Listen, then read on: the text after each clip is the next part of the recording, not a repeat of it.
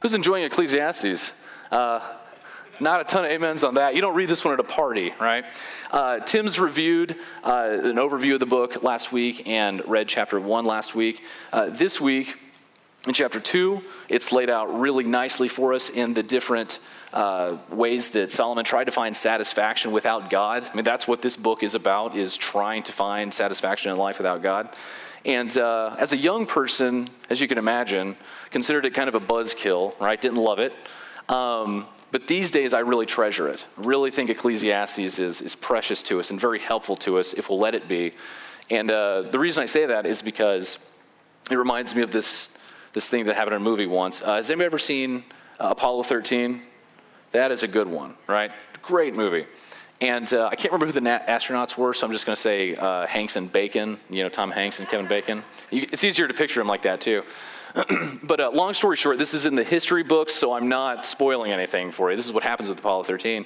They're trying to go to the moon, and they have a catastrophic technical failure, like where power's going out, they're losing oxygen.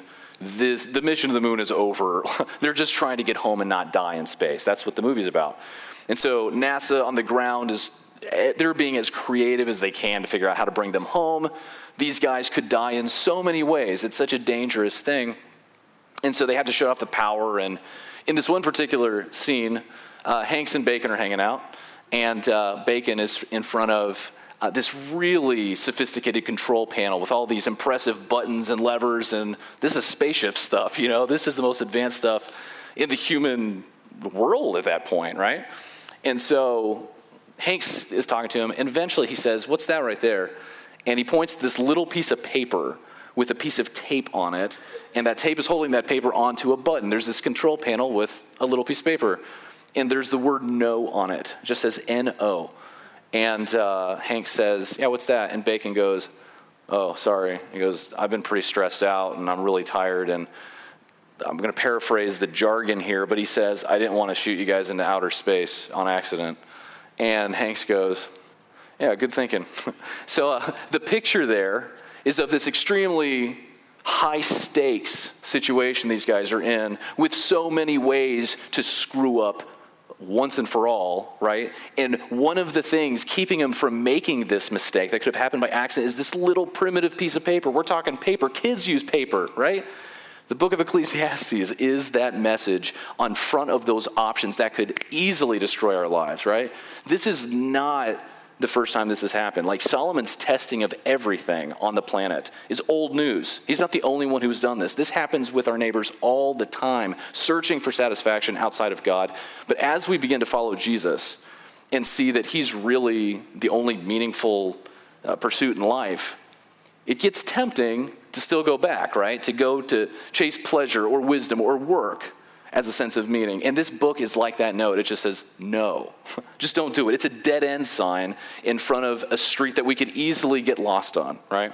And so I really treasure it for that reason. As a kid, wasn't so into the book of Ecclesiastes, but when I become serious about following Jesus, it's a great reminder that you're not missing out on all that much by partying your brains out and trying to get promoted and trying to make a lot of money and just all of these sensual things they're just going to leave you disappointed. You can. It's just going to leave you disappointed, right? And so that helps me understand that when Jesus says, store your treasure on earth, or excuse me, store your, treasure in heaven, um, it makes it way easier to be like, yeah, I don't need to store stuff on earth that much, right? So it's a helpful reminder. It helps me believe a little bit more that what Dallas Willard says is uh, Jesus does not deny us personal fulfillment, he shows us the only way to it. Solomon shows you how not to go after personal fulfillment. And we begin to take Jesus a little bit more seriously when he talks about losing our lives to find it in him, right? So it's really helpful for that reason. So, like I said, uh, Ecclesiastes chapter 2 is very well outlined for us. It's awesome how the progression of his attempts to find meaning outside of the Lord start in kind of a childish way where you're directly pursuing pleasure. You're just doing what feels good, is what kids do. Um, a little bit higher than that. His second attempt is more uh, wise, right? So he's going to use wisdom to try to find satisfaction. And then, third, finally, uh, he pursues work, which is a pretty grown up and fairly noble thing to do, but he finds that disappointing as well. But um, we're going to go through these. And uh, so we'll start with number one. First, we're going to talk about the dead end of uh, self indulgent pleasure, looking for pleasure itself, that being the goal of everything we do.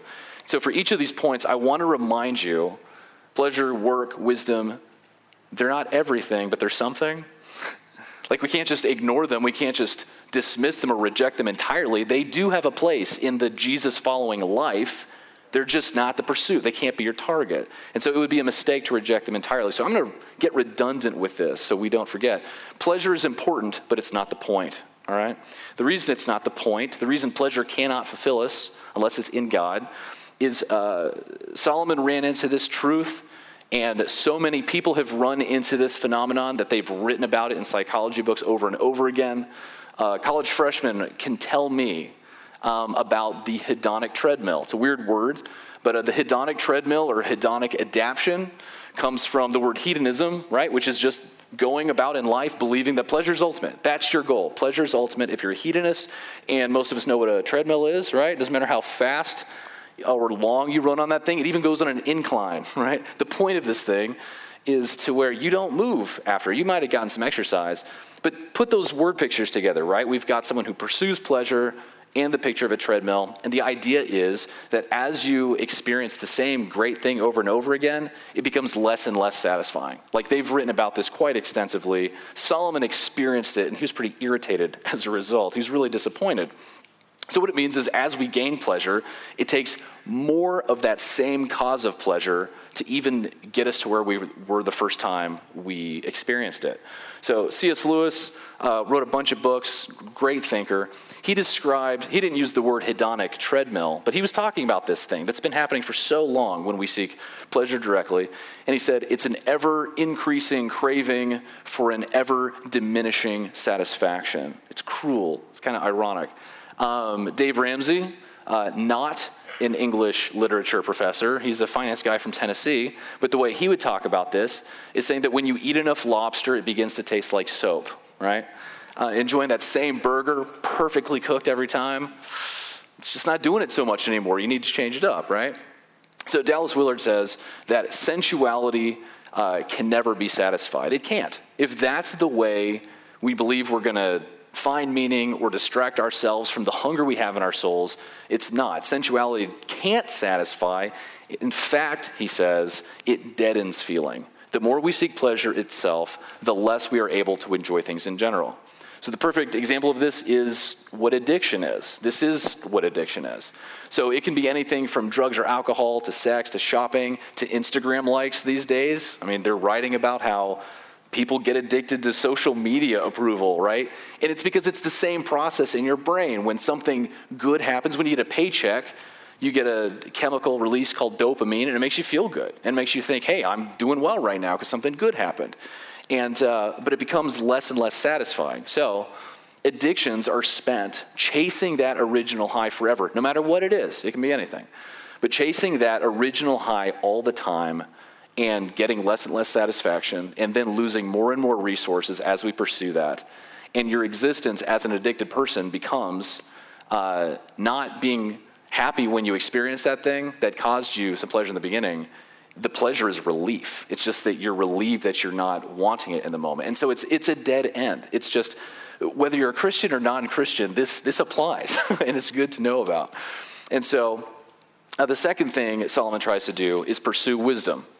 And uh, like I said, uh, wisdom is important, but it's not the absolute point. It is a light, it shows you the way, it's a means, it's not an end, it's a sign pointing to what is truly satisfying. So, uh, we've been talking about uh, the topic of wisdom in the book of Proverbs for the entire quarter in CSM.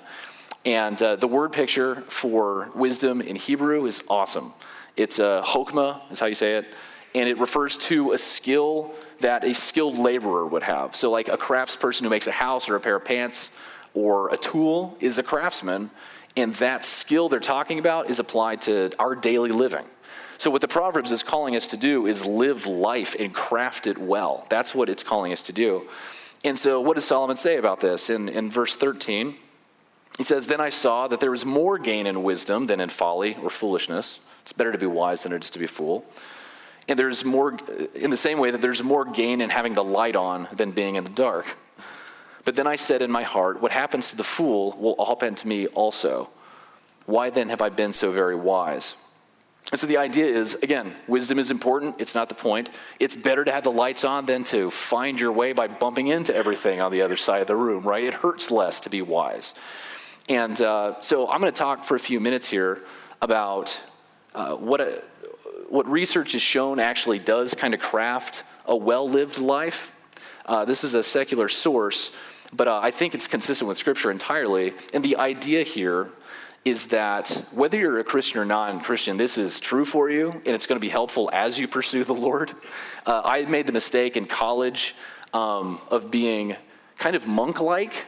Uh, not enjoying things on purpose as I was seeking the Lord. And let me be clear about this. There are times uh, in the, that you need to pursue spiritual disciplines. Like you need to fast from sometimes food and other stuff you enjoy to pray, to increase your focus.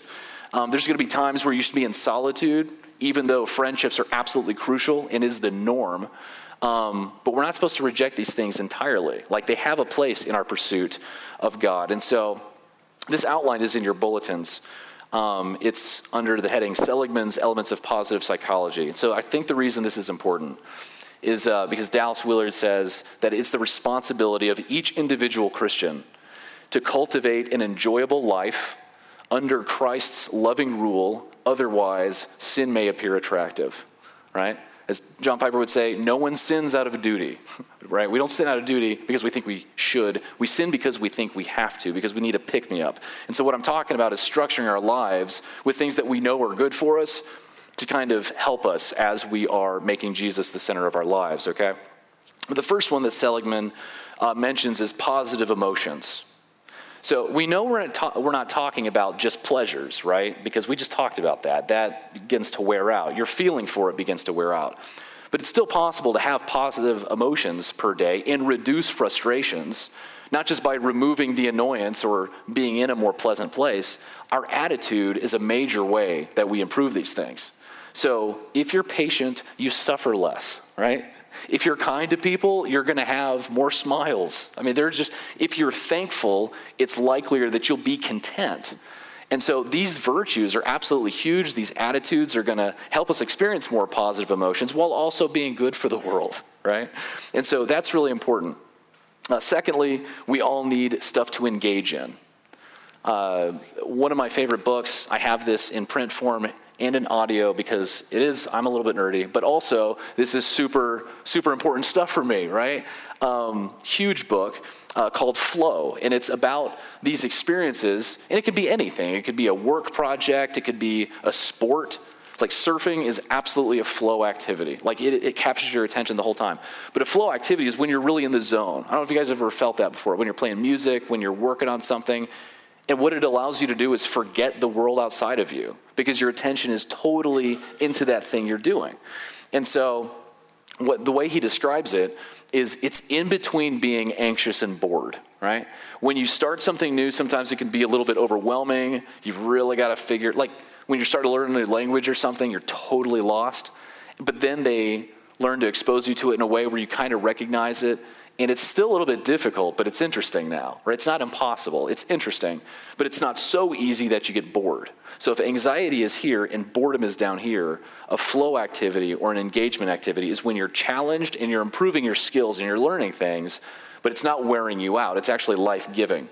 And so the more uh, situations like that we have in life, whether it's learning or serving or working on something, the more well off we're going to be. It's, it's good for us to do those things. And the Lord does tell us to do things with all of our might, right? Third, we need quality relationships in life. Again, Christian, not Christian, doesn't matter who you are. Uh, John Ortberg said, there's that God shaped hole in our hearts that only God can fill. That's what this book is about, Ecclesiastes.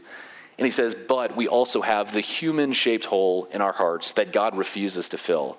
You don't get away from needing human relationships. There's a very big reason why Jesus says that the second most important commandment is to love your neighbor as yourself, right? Love God with absolutely everything so that you desire what he desires, so that you are becoming like him. And the next step, you could even say an expression of that commandment, is to love your neighbor as yourself. And so this is a massive benefit to us, not just because God tells us to do it, He tells us to do it because it's good for us, it's in the plan. But there's a psychologist from Harvard named Dan Gilbert who said, If I wanted to know how happy you were, I would not ask your income level, your job, your education level. And he says, I wouldn't even ask your religion. I would ask about the quality of your human relationships. And so, as a pastor, I'm like, what do you mean you're going to ask their religion, right? It's like my job. I think that's really important. But I think the reason that he says that, and the reason it's true, is because really, unfortunately, really tragically, um, there's plenty of Christians who just don't love their neighbors themselves. I mean, if you're not doing it right, then you're not going to love your neighbors yourself, and you're not going to get that benefit, right? Oftentimes, we're not able to live up to our own beliefs, which means we're going to, you know, miss out on the benefits. And that's why we have discipleship to Jesus, so that we continually get better at these things. Uh, fourth, we all need little achievements to pursue. Um, and so basically, goals. Like, if we don't have targeted goals that we're trying to reach, the amount of potential in us is just going to be wasted. There's going to be so many resources left on the table, so many underdeveloped talents. We each need to have goals. It's good stewardship to have goals that lead us to achievement. And then, fifth, Seligman mentions what Ecclesiastes is all about and frustrated about and screaming about. We need meaning. Humans need meaning. We are built uh, to be connected to something bigger than ourselves. And uh, if the way that I would kind of differ in opinion than Seligman here, and I think Solomon would disagree too, is that Seligman's uh, statement that we need meaning doesn't go high enough. It's not specific enough. He simply defines meaning, and this is legitimate, but it's not going to do the job. Uh, he defines meaning as having something bigger than yourself, which uh, most of us do, right? I mean, if you don't have something bigger than yourself, you're really in trouble. But even if you do have something a little bit bigger than yourself, that doesn't solve the problem. It needs to be the right thing that's bigger than you, which is what Ecclesiastes is pointing to, which is Jesus Christ, who is eternal and has a plan for the world and who owns this stuff and wants to change your life, all right? And so I spoke a few weeks ago about being so frustrated and, and trying to find a sense of meaning. This was exactly my issue, where I had a sense of purpose and meaning in high school that was energizing. I mean, it kept me out of trouble. I made good decisions to keep myself on the right track because my goal in life was to be the best possible example I could be for my future children because I was trying to lead my family. That was it. As a young person, as odd as that is, that was my purpose in life. And then in college, pretty early, I realized my great grandkids probably won't know my name, right? I realized it's going to end there. Like, what if one of them blows it? You know, what if it ends up, you know, really just undoing all the work that I've worked so hard to do? And in that moment, I realized it's got to be bigger than family, right? It's got to be bigger than your denomination. It's got to be bigger than the church. God has big plans. Um, it's got to be bigger than your country. It's got to be the ultimate, which is the Lord who created us, right? And so, again, these things are important. We do need to be stewards of our families, of our countries, of our people, for sure. Uh, but to look at them as our ultimate identity giver is a mistake. It will cause you to demonize competitors and to not be loving towards them. It, it's going to cause a ton of problems. And so, going after pleasure isn't going to do it. Uh, even living wisely and doing things that are good for you and enjoying those benefits, don't aim high enough. Like I said, he kind of grows up a little bit and finally says, Work. I will find my meaning through work. I'll accomplish things. I'll be important because of what I've given other people. And that's what he tries to do. And in verse 22, he says, What has a man from all the toil and striving of heart in which he toils beneath the sun? So even this, even working, he, he puts his identity in this. He seeks to feel accomplished and important and significant through his work, and he tests it, and he does big projects, and it still doesn't do it for him. And he realizes that work can't be our ultimate purpose. And I think a more recent voice on this is A.W. Tozer, who passed away in the 60s, I believe, but he was a preacher who put it really well. Cracked me up the first time I read this, but he says, uh, Some would insist that our chief purpose in life is to work. No other place in the world since the days of Adam to this present time has given more honor to work than on the North American continent. Not that we like to work, we just like to talk about what an honorable thing it is. Have you ever stopped to consider what work is? Let me put it in its simplest form work is moving things and rearranging them. We have something over here and we put it over there. Something is in the pail and we put it on the side of the house, which we call painting. Something is in the cupboard, so we work and put that in a skillet, and that is called cooking. But what is the result of all of this? Why do we do all this? Why put that green, red, or white paint in that pail and put it on your house? You say, in order that the house might not be affected by the weather and that it might stay nice and look good. That's very good. But there was never a house built yet that will not get run down, rot, and finally be replaced by something better. Nobody can convince me that I am only made to work like a farm horse without having any future or any reason by that work. A man can work all his life, be identified because of that work, retire, lose his purpose, and die because that was the purpose. The end of work, or the end result of work, he says, is total futility. And so again, it's work is important, but it's not the point. And the incorrect response would be to be lazy. well, if it's not everything, then it's nothing. Lousy attitude. Work is absolutely still important. Dallas Willard talks about how the point of work is that it's the place where we learn most often how to do things as Jesus would do in our position. It's not our biggest identifier, the job we do, but how we do it makes Jesus look good, and how we do it forms us to be as Jesus would be as he's working. Willard says it doesn't matter whether you're making axe handles or tacos, the quality of your work is extremely important to God, and He wants it done well. And so, to reframe the point of it, not just a paycheck, not just recognition, but the highest purpose to be this is where I train to be who Jesus would be in my position, then your work becomes meaningful no matter what work your is. So, an example of this um, uh, it comes from Tim Keller, who is a pastor in New York City. And uh, I really look up to him a lot because, man, he's in New York City. Like, you've got some extreme diversity of beliefs out there. You're getting some weird new thoughts coming out of New York. And uh, it's extremely diverse economically, ethnically. Um, there's so many people, right? And he's able to present the gospel to people in ways where they can kind of understand it. That's an extreme talent. Very, very good at it. But um, in this city where you've got people who are super ambitious and some people are just trying to stay alive, uh, there was a lady who started coming to his church, and uh, he asked her about uh, he asked her about her story, and she's she's one of the ambitious ones, right? She came to New York City to really succeed, and make a lot of money and, and get famous and all that stuff, live the good life, and she's working at an advertising agency, and this thing happens where a mistake is made and it's no one's fault exactly.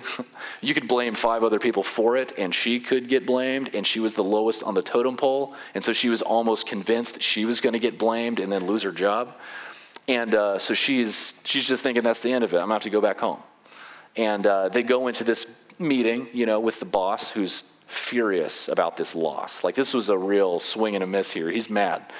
And uh, she's thinking, my days are numbered. I'm going to be fired by the end of this meeting. She goes in, and uh, her direct supervisor and a bunch of other people are in there too. And the boss is saying, Who let this happen? Like, we, this is a stupid mistake. We could have dealt with this. We didn't have to lose all this money, all this. And she's, she's not going to say anything, but she knows it's coming at her. And then all of a sudden, her supervisor, uh, you know, puts his hand up and says, Hey, you know, I'm sorry. Uh, I should have trained my subordinates better, right? And uh, what? And he's like, "You sure?" He's like, "It's it's you." And he's like, "I could, yeah, I, it's it's my fault. I could have trained her better, and this wouldn't have happened." And so the lady feels like she just escaped sudden death here. I mean, like she totally thought she was going to get killed for this. And so the boss is like, "All right, don't let it happen again. Whatever, meeting's over." She comes up to him after her supervisor and says, "I mean, this is a competitive industry." for a long time, I've had bosses who have taken credit for my good ideas. I mean, they steal my ideas, they take my work and make them look good. You just took something that could have absolutely been my mistake and you took the blame for it. Why would you do that? And he says, Well, you know, you're, you asked, so I'm going to tell you. And he says, uh, I'm a Christian and believe Jesus, who is perfect, took the sins of the entire world for me. He took the hit for me and so I'm a student of his and I train to do the same thing. Like I just do what he does. I do what the person who saved me does. And her next words were, Where do you go to church? This is how Tim Keller finds out about this, right? And so what did this guy do? a lot like my dad, a lot like Steve, day to day life, living the values that he actually has, right? I don't think he manufactured this moment. It just came out that he is bearing witness to his colleagues, not making a show of it, but when the opportunity arises, says, I'm aware of what you're all chasing. I'm getting paid too, right? I like my job too. But there's something in my life that is so much better that this job uh, can offer that I'm going to be okay if I get slowed down or if I get in trouble for something, right? This is a freeing way to live. And the best part is that it lets other people know about the hope we have. So, Ecclesiastes can get pretty heavy, right? Um, pretty thick. You might not always be in the mood for it. But uh, I'm going to give you a takeaway that kind of sums up, I think, this chapter and the broader theme of the book. This takeaway is this any important pursuit without God is going to be ultimately disappointing. And the reason is because we are ignoring the whole point, which is to be with God. The point of walking is not to arrive, the point of walking is to walk with God. The point of working, you need to accomplish things, but the ultimate point isn't to accomplish, the point is to be with God as you're working. so, the body without the spirit is dead, faith without works is dead, and life without God is dead. Life without God is dead compared to what it could be with Him energizing us, with us following His leading. But the good news is, with God, even the dead can be resurrected. resurrected. That's what He plans on doing with each of us. I'm going to give you two practices, right? So that's the takeaway. Two practices that you can begin to start doing even as you drive home, maybe, right? Um, first, I think it's really helpful to not just try to tone out boredom when it comes. When disappointment comes, when we're bored for a second, when you get enough rest to actually take a second and think, and boredom hits and you're tempted to turn on the radio or turn on Netflix or something, resist that habit. It's not even an urge in the beginning, it's really just a habit. But just delay that for a second and begin to interpret that boredom, that desire for distraction, as your soul's hunger for God, because that is what it is. These are the opportunities that we exercise the faith that God is more enjoyable than everything He's made. So, begin interpreting boredom as a hunger for God. Um, I also think it helps to define boredom. The best, the best uh, definition I've ever heard of boredom is the desire for desires. I just love that. You just want to want something, right? Um, but the kingdom of God, as I've heard it defined, is at the very, very least desiring the desiring desires of God, right? So boredom means I'm looking for something to want. To be an active member of the kingdom of God means I'm learning how to want what God wants. That becomes our pursuit. And it can provide those flow activities and that engagement that we're looking for. And then, secondly, uh, on the opposite side of boredom, when you experience something that you really enjoy, train yourself to ask the question how is God more enjoyable than this? That, that, that's the greatest part of the experience. I enjoy this thing, but I know that this experience that I'm, that I'm having, whether it's an activity, whether it's a person I'm hanging out with, whether it's a work project, whenever we enjoy stuff, start asking, how does this point to the goodness of God? How is this just a foreshadowing of the enjoyment that God has built me to have in Him, right? Thank you for joining us for the teaching here at the Cross Loganville. Let me encourage you to access our website, thecrossloganville.org. Tons of information. Uh, we'll answer many of your questions. Maybe you've been pondering what it means to have a personal relationship with Christ, or maybe just uh, some other issues you're going through and you're like, uh, I-, I need to talk to someone. We would love to help you. Contact us via email info at thecrossloganville.org or you can call us at 770 554 3322. God bless you. Make it a great day.